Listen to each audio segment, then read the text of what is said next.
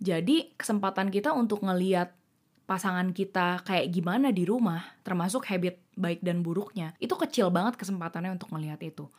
Nah, pas ngeliat kayak gitu kayak gimana? Pas udah nikah, ya makanya kita jadi berantem kan gitu soalnya lu kaget yang dari tadinya ngelihat dia kok selama kita kencan kayaknya kamu baik dan segala macam kok ternyata baru ketahuan ya kamu tuh nggak pernah cuci kolor kamu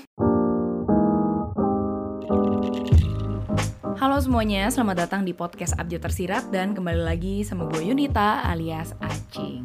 Anyway, sebelum gue mulai obrolan ini, gue mau mengucapkan selamat merayakan Idul Fitri gitu untuk kalian yang merayakan dan semoga kalian kalau misalnya pulang kampung gitu ya mudik semoga aman-aman semua di jalan atau mungkin kalau spend time di rumah saudara semoga uh, tidak bertengkar dengan saudaranya dari pertanyaan-pertanyaan basa-basi yang mungkin ingin anda ributin gitu ke keluarga. Anyway, uh, di topik obrolan kali ini gue sebenarnya uh, mau ngobrolin soal mungkinkah kita dapat pasangan yang melek kesetaraan gender. Cuma kesetaraan gender yang mau gue kerucutkan di sini adalah urusan domestik gitu. Kenapa? Karena gue kemarin uh, sempet terpancing untuk ngebahas soal uh, salah satu postingan yang di-share sama Magdalene. Ini gue bacain aja ya captionnya. Kemarin sempet ramai pembahasan tentang mana yang lebih bisa bertahan hidup. Istri yang ditinggal suami atau suami yang ditinggal istri. Kedengerannya harmless ya, tapi obrolannya berubah misoginis karena skill bertahan hidup seperti masak dan mengurus rumah masih dibebankan kepada perempuan. Asumsi laki-laki mencari istri dengan harapan ada yang mengurus jadi langgeng. Terutama karena istri hanya dilihat sebagai yang bertanggung jawab beberes rumah, mengurus anak, atau memasak. Padahal kan urusan domestik juga tanggung jawab bersama suami istri. Sesuatu yang bisa diobrolkan dan dikompromikan. Nah, jadi uh, di postingannya ini ada foto gitu ya. Titlenya ketika istri pergi. Terus ada suaminya ngomong, kamu jangan pergi lama-lama, ntar rumah gak ada yang ngurus gitu. Jadi uh, dalam kesimpulan ya lo rindu istri karena tanda kutip fungsinya. Terus kalau yang di bawah ceritanya lagi sama-sama love-love, penuh cinta sambil membantu urusan domestik bersama. Terus habis itu di bawahnya uh, ada penjelasan rindu istri karena orangnya gitu ya. Jadi ya paham lah maksudnya ke mana gitu. Di sini sebenarnya gue mau ngobrolin dari pengalaman gue sendiri dan saat gue menikah tuh apa yang terjadi dan di mata gue pendapat soal pasangan yang melek kesetaraan gender itu tuh mungkin gak sih untuk kita capai gitu sebagai perempuan gitu ya. Eh uh, menurut gue kalau misalnya di Indonesia setidaknya uh, urusan domestik itu tuh itu kan sebenarnya ngurusin rumah kan ya? Itu fungsional gitu. Tapi di tempat kita gitu di negara kita tuh itu dilihat sebagai sesuatu yang berhubungan dengan gender seseorang gitu loh. Jadi kalau yang ngurus-ngurus kayak gitu cewek, yang kerja cowok. Sedangkan yang gue lihat kalau di negara-negara maju yang gue tinggalkan gitu ya. Kalau Spanyol sih masih ada yang kayak gitu sih. Tapi at least waktu gue tinggal di Australia sama di Jerman, rata-rata tuh semua cowok nganggep itu ya life skills gitu kemampuan lu untuk bertahan hidup kan dan kenapa di sini kayaknya susah banget ya untuk ngebuka atau bikin sadar pasangan kita soal hal itu gitu ya bahwa itu adalah pekerjaan bersama. In my opinion salah satunya adalah karena bukan budaya kita lah untuk tinggal bareng gitu kan. Bukan budaya kita untuk nginep-nginep ke rumah pasangan uh, atau ya mungkin bisa sih uh, nginep ke kosan. Cuma kayak takut digerebek ngumpet-ngumpet gitu kan. But it's not our culture gitu untuk tinggal bersama. Sedangkan di luar negeri at least ya seperti waktu gue tinggal di Australia atau di Jerman, it is really common untuk anak umur 17 atau 18 tahun tuh udah dikeluarin dari rumah sama orang tuanya gitu ya. Mau lu tinggal sama siapa kayak pokoknya lu udah dewasa enough untuk hidup mandiri di luar sana ngurus hidup lu sendiri. Yang adalah ya lu mesti ngurus rumah lu sendiri. Bisa masak bisa beresin rumah gitu-gitu ya. Plus harga pembantu itu nggak semurah di sini gitu. Lu nggak bisa kayak tinggal pakai goklen terus udah muncul gitu kan dengan harga yang murah jadi ya mostly cowok-cowok yang gue lihat at least bisa masak bisa nyetrika bisa nyuci baju hal-hal yang di Indonesia kalau cowok kayak gitu either istrinya tuh dikatain nggak tanggung jawab atau cowoknya tuh dipuji terlalu berlebihan kayak wah hebat ya cowok bisa masak loh gitu yang aduh nggak nggak usah kayak gitu juga gitu kan.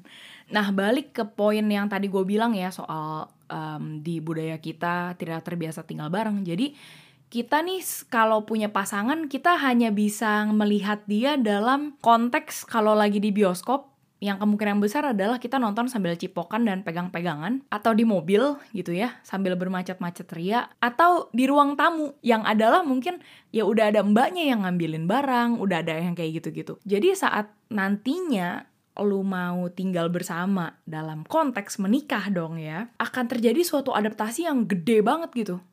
Yang nggak taunya ekspektasi soal pembagian urusan domestik ini nih jadi bikin berantem gede gitu ya biasanya di awal itu sebenarnya satu yang gue lihat. Dan yang kedua adalah soal didikan orang tuanya gitu ya. Didikan didikan yang patriarkis ya in this context.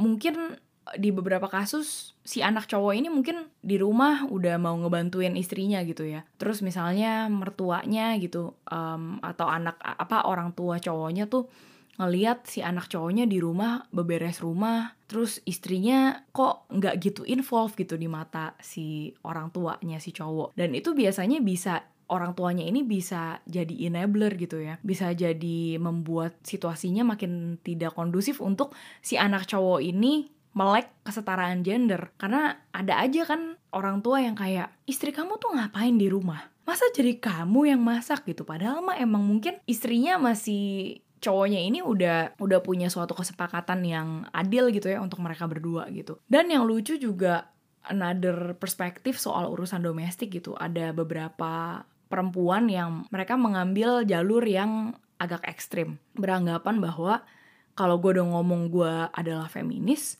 ya udah gue nggak mau megang-megang urusan rumah kayak gitu. Gue nggak mau dong masak gitu kan, beresin rumah dan segala macem. Padahal suaminya juga misalnya bener-bener nggak ada waktu untuk uh, melakukan hal itu gitu. Jadi akhirnya rumahnya terbengkalai demi yang namanya feminisme.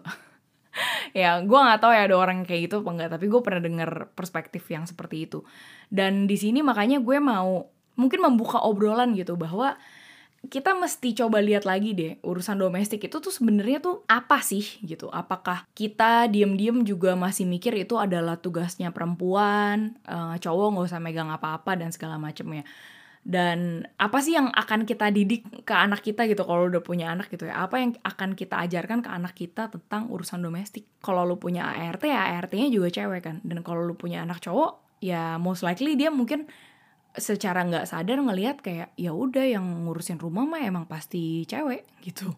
Dan di mata gue kayaknya akan lebih helpful kalau kitanya sendiri nih punya perspektif yang jelas soal urusan domestik yaitu urusan domestik itu kan hal yang fungsional sebenarnya. Kan rumah lu nggak mungkin lu biarin sampai belapuk sampai berminyak kecuali lu emang bisa hidup di dalam lingkungan seperti itu ya. Dan kalau misalnya kita ngomong uh, urusan domestik adalah urusan yang fungsional, ya siapa pun yang ada di dalam rumah itu menurut gua bertanggung jawab untuk take care of the place that they live in. Melihat ini ya seperti kayak piket aja, kayak pas lu sekolah gitu kan berganti-gantian aja gitu. Misalnya kayak kalau dulu gue sama Albert gitu ya, waktu akhirnya kita memutuskan untuk menikah, ya gue kan sempet beberapa kali nginep gitu-gitu lah ya. Yang masak gue gitu karena gue emang juga don't mind masak. Tapi kalau groceries belanja-belanja kebutuhan rumah gue tuh males banget belanja belanja kebutuhan rumah gitu. Jadi dia yang lebih demen belanja kayak gitu dia yang pergi gitu kan. Terus gue misalnya jijik sama ngeberesin WC atau buang sampah ya biasanya gue minta tolong sama Albert kayak eh boleh nggak kalau yang urusan-urusan kayak gini lo yang pegang? Ya kalau anaknya don't mind ya udah dia yang buang. Tapi kalau misalnya anaknya juga jijian ya udah kita ganti-gantian.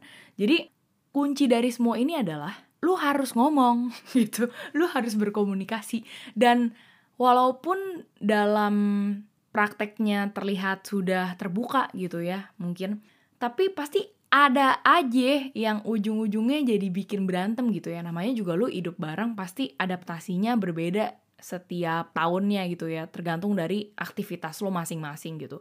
Kadang mungkin gue bisa masak terus tapi kadang gue juga lagi males masak banget. Jadinya mau nggak mau ya beli makanan tapi kalau beli makanan juga mahal banget yang kayak gitu-gitu kan. Dan uh, balik gitu ya ke soal pertanyaan besar apakah mungkin gitu kita dapat pasangan yang melek kesetaraan gender? Ya kalau menurut gue mungkin tapi dengan budaya patriarki yang cukup kencang ya di negara kita mau nggak mau harus perempuannya yang pertama mengedukasi dirinya terlebih dahulu dan yang kedua berusaha untuk membuka diskusi pada pasangannya. Bukan yang ngeguruin ya tapi membuka diskusi dengan pasangannya soal kesetaraan gender dari hal-hal terkecil yaitu ngurusin urusan domestik gitu urusan rumah. Kenapa gue bilang gini? Karena banyak orang yang mikir kayak wah gila ya kalau gue mau dapet cowok yang langsung melek kesetaraan gender tuh pokoknya udah langsung harus sama nih levelnya sama gue. Tapi gue sih realistis aja gitu ya. Gue aja yang cewek masih suka goblok gitu soal kayak begini-beginian. Gimana cowok yang dari kecilnya didikannya tuh soal hal kayak gini udah jomplang banget sama kita gitu. They they're just like privilege in this kind of area gitu kan. Apa yang mereka perluin itu udah diurusin sama mamanya most likely ya yang masakin udah ada mbaknya. Yang beresin rumah udah ada ininya. Jadi lu bayangin kalau misalnya lu ngarepin mereka langsung sama pandangannya sama lu. Itu kan ya nggak realistis gitu ya. Jadi mau nggak mau memang harus ada obrolan-obrolan uh, seperti yang casual tentunya obrolan-obrolan soal urusan domestik gitu. Kalau misalnya lu udah mau serius sama nih orang. Atau ya bisa lihat juga dari observasi gitu ya lagi-lagi observasi ngelihat dia di rumah kayak gimana ekspektasi dia soal mengurus rumah tuh seperti apa gitu loh. Dan kalau misalnya ada yang mungkin kurang klop sama pemikiran lu ya mungkin bisa aja diobrolin dengan santai gitu ya tergantung situasi lu seperti apa. But anyway we need to have a discussion gitu. Lu nggak akan bisa dapet yang kayaknya langsung satu paket. Kecuali mungkin dia tinggal di Skandinavia, mungkin mungkin mungkin kemungkinan besar iya lu dapet yang kayak gitu ya. Cuma kalau di sini ya susah. Memang memang itu kenyataan yang kita harus kita hadapi sekarang gitu. Uh, dan yang mungkin menurut gue bisa menjadi solusi ya dari urusan-urusan domestik seperti ini. Kalau misalnya pun gitu, kan balik lagi ya gue kan uh, tadi sempat ngomong soal di sini tuh nggak mungkin banget lu untuk tinggal bareng. Mungkin pun lu kayak harus diem-diem gitu kan. Jadi kesempatan kita untuk ngeliat pasangan kita kayak gimana di rumah, termasuk habit baik dan buruknya, itu kecil banget kesempatannya untuk ngeliat itu. Nah, pas ngeliat kayak gitu kayak gimana? Pas udah nikah, ya makanya kita jadi berantem kan gitu soalnya lu kaget yang dari tadinya ngeliat dia kok selama kita kencan kayaknya kamu baik dan segala macam kok ternyata baru ketahuan ya kamu tuh nggak pernah cuci kolor kamu gitu kan. Kayak hal-hal kecil kayak gitu. Dan karena kita baru bisa melihat yang seperti itu ketika kita menikah ada baiknya sih untuk lu berdua juga udah punya omongan dan kesadaran bahwa setidaknya setahun pertama atau dua tahun pertama atau berapa lama pun yang lu perlukan untuk adaptasi pakailah itu untuk kalian berdua adaptasi. Karena kalau lu tiba-tiba langsung jor jor jor jor punya anak lu juga nggak tahu alasannya atau plannya juga nggak jelas mau punya anak tuh kenapa udah gitu urusan domestiknya masih nggak jelas pembagiannya gitu. Ya itu akan meledak sih tuh rumah dan lu bener-bener stresnya tuh itu akan meledak tuh rumah gue rasa. Dan pendapat terakhir gue nih sebelum menutup episode ini kalau mungkin ada orang yang pernah ngomong ke lu gitu ya bahwa ya gue ini feminis ya uh, berarti ya gue nggak mau lah masuk ke dalam stereotip cewek-cewek yang ngurusin rumah dan segala macem. Kalau enggak ntar gue di ini dong diinjek-injek sama suami gue atau apa pun itu. Gue sih menurut gue balik lagi ujung-ujungnya urusan domestik adalah urusan fungsional.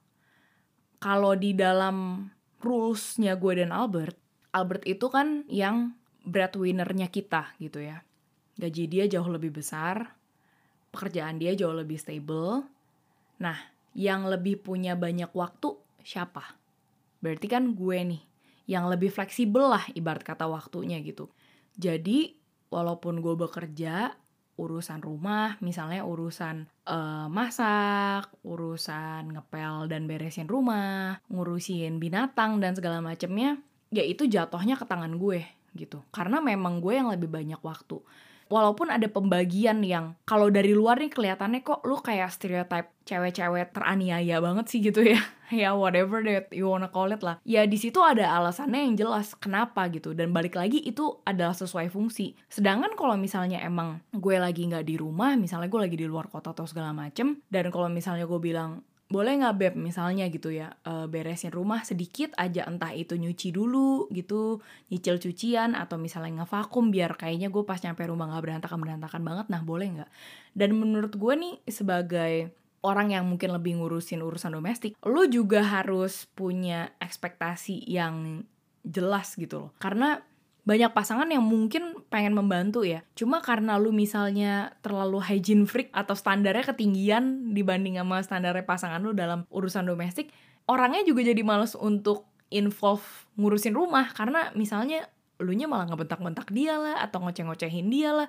Ya kalau misalnya lu udah tahu orang yang bersangkutan ngepelnya kurang rapih atau emang dia nggak suka ngepel ya udah sebisanya aja gitu. Nggak usah terlalu banyak nuntut gitu ya. Kan yang penting kan intinya fungsi dari rumahnya bisa atau cukup untuk membuat kita nyaman tinggal di situ uh, ujung-ujungnya yang namanya relationship ya lo harus ngomong gitu. Lo nggak bisa menghindari konflik. Sedangkan diem-diem berharap bahwa dia menjadi apa yang yang lo inginkan gitu dalam sekejap. Yang nggak bisa semuanya proses gitu. Jadi uh, semangat untuk kalian yang mungkin sedang menghadapi isu seperti ini. Dan kalau lu punya anak ya semoga didikan yang lu berikan bisa lebih baik dibanding generasi kita yang sebelumnya ya.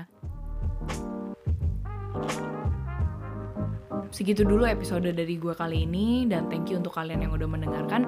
Kalau misalnya kalian mau memberikan ide-ide topik atau mungkin mau ngobrol sama gue lebih banyak soal isu ini, bisa langsung ngobrol sama gue via direct message di Instagram @abjadtersirat. Terus kalau misalnya lu enjoy dengerin episode ini atau mendapatkan sesuatu dari podcast Abjad Tersirat, silahkan kasih bintang 5 untuk podcast Abjad Tersirat di Spotify. So see you for next episode and bye bye.